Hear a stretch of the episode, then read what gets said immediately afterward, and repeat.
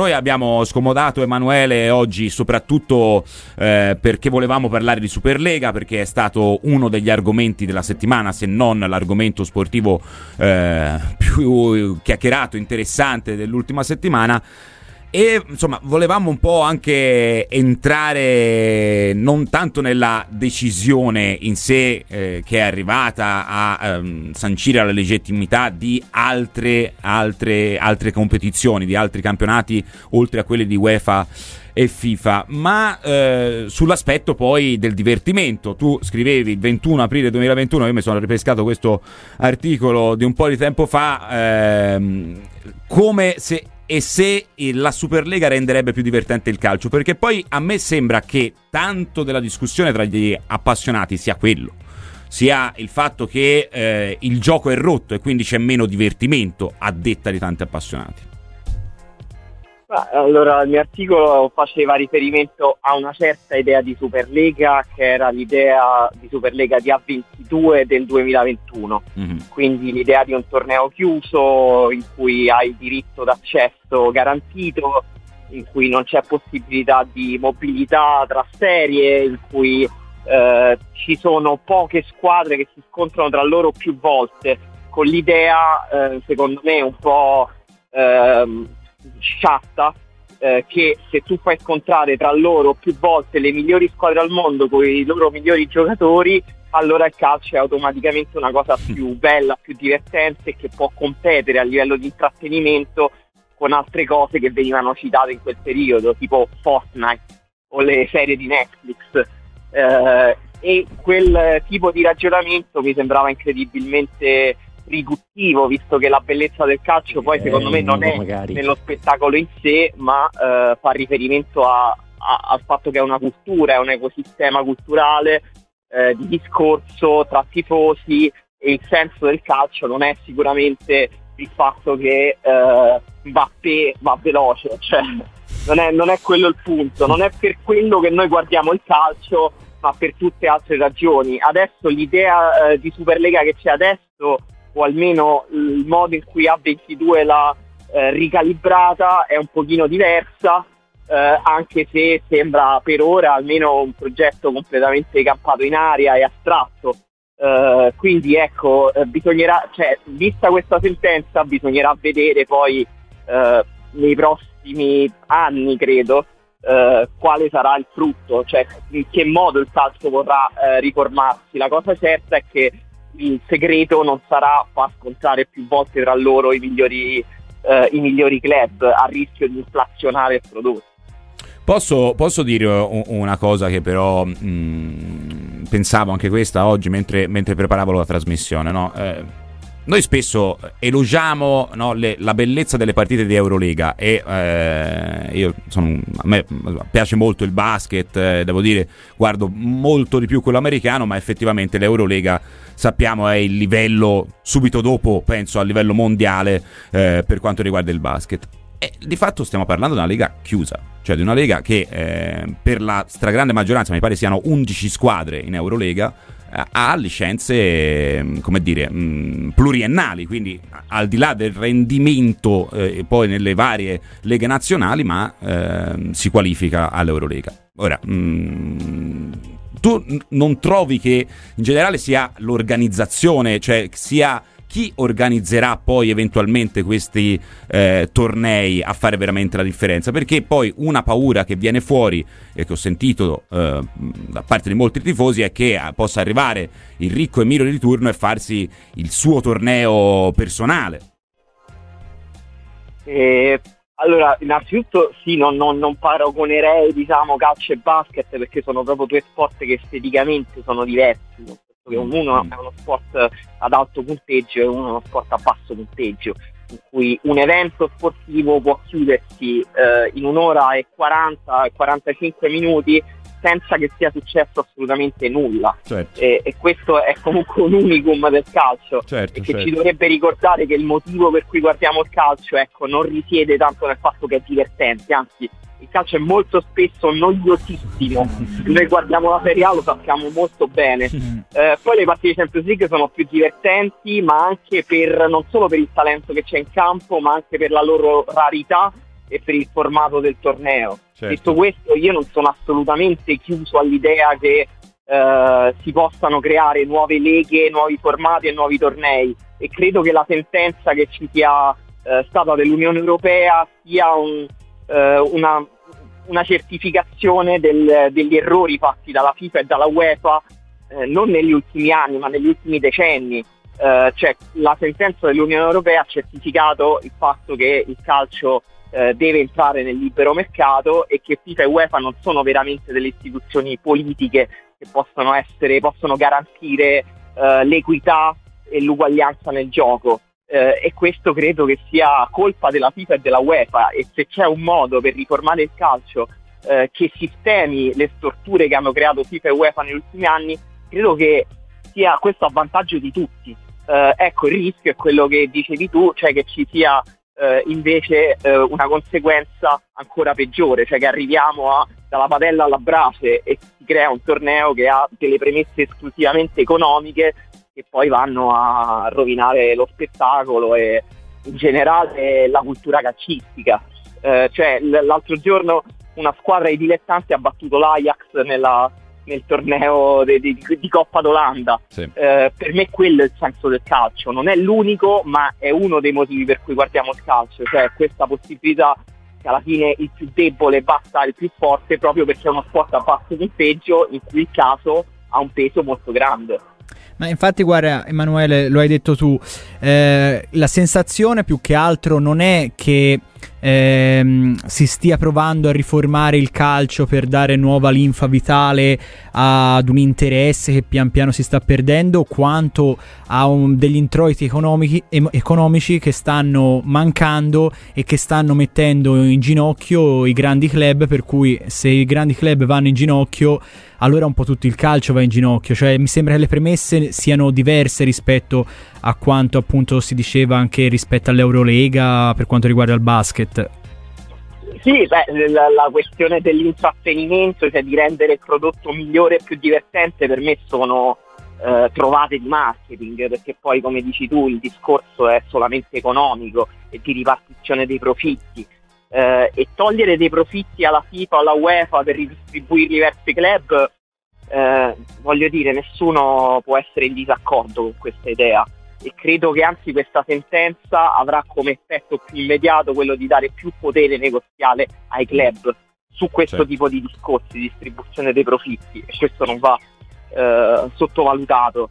Ehm, allo stesso tempo, eh, come dire, cioè, l, eh, l'idea che eh, si possa creare una struttura più solidale tra, vari, tra i vari livelli della piramide del calcio non mi sembra che eh, sia questa la direzione in cui stiamo andando, cioè di un calcio più aperto, più uguale eh, e eh, è vero che eh, il tentativo è quello di risolvere dei problemi sui conti, sui bilanci, eh, però la cosa che mi fa specie è che il calcio non pensa mai di ridurre i propri costi, eh. cioè è basato sull'idea che i costi possono essere in continua espansione eh, cioè un club oggi costa incredibilmente di più rispetto anche solo a 5-6 anni fa, non parliamo di 15-20 e l'idea che il calcio possa crescere nei suoi costi eh, continuamente obbliga ovviamente i club a cercare più ricavi possibili in un mercato che però l'impressione è che sia satura, però è questa ossessione alla crescita continua che poi ci porta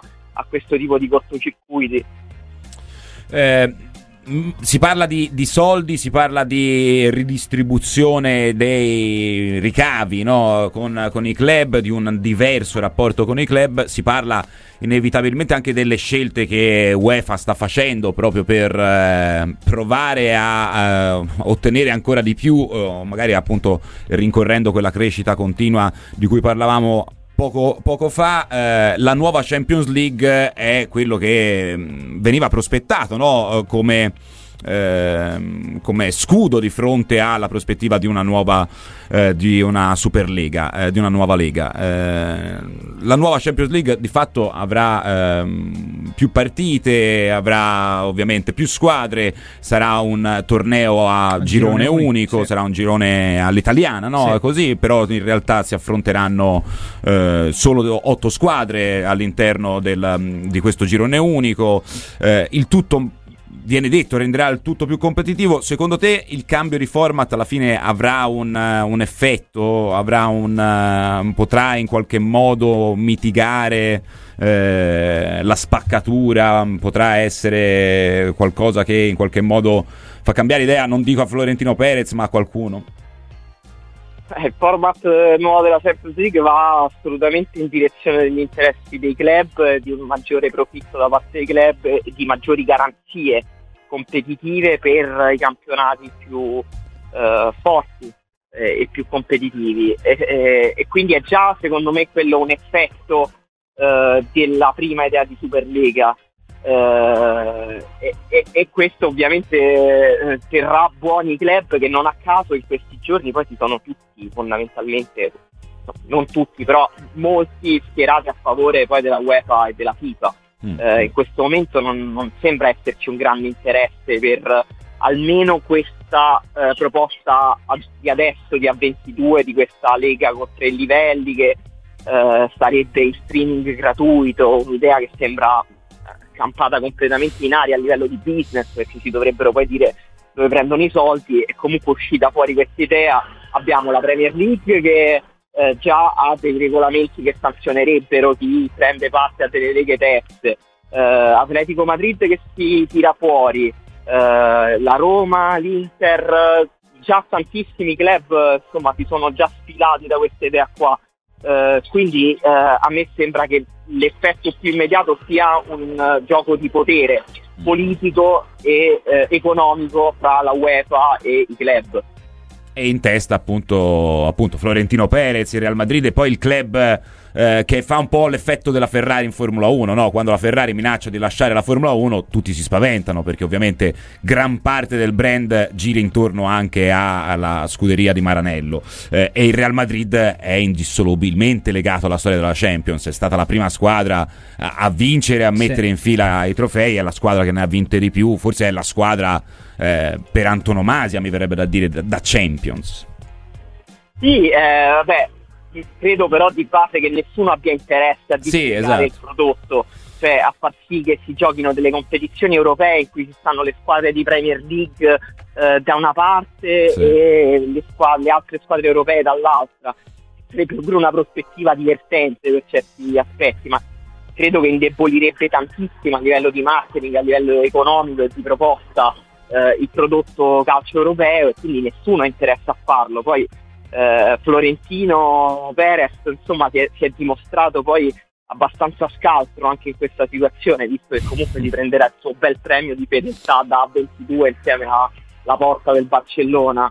Eh, però anche lì mi sembra più un gioco politico eh, e di pressione a, eh, alle istituzioni e agli altri club e, per quanto riguarda mh, il formato, invece, ti, tu dicevi appunto è diverso ovviamente da quello che commentavi nel tuo articolo del 2021.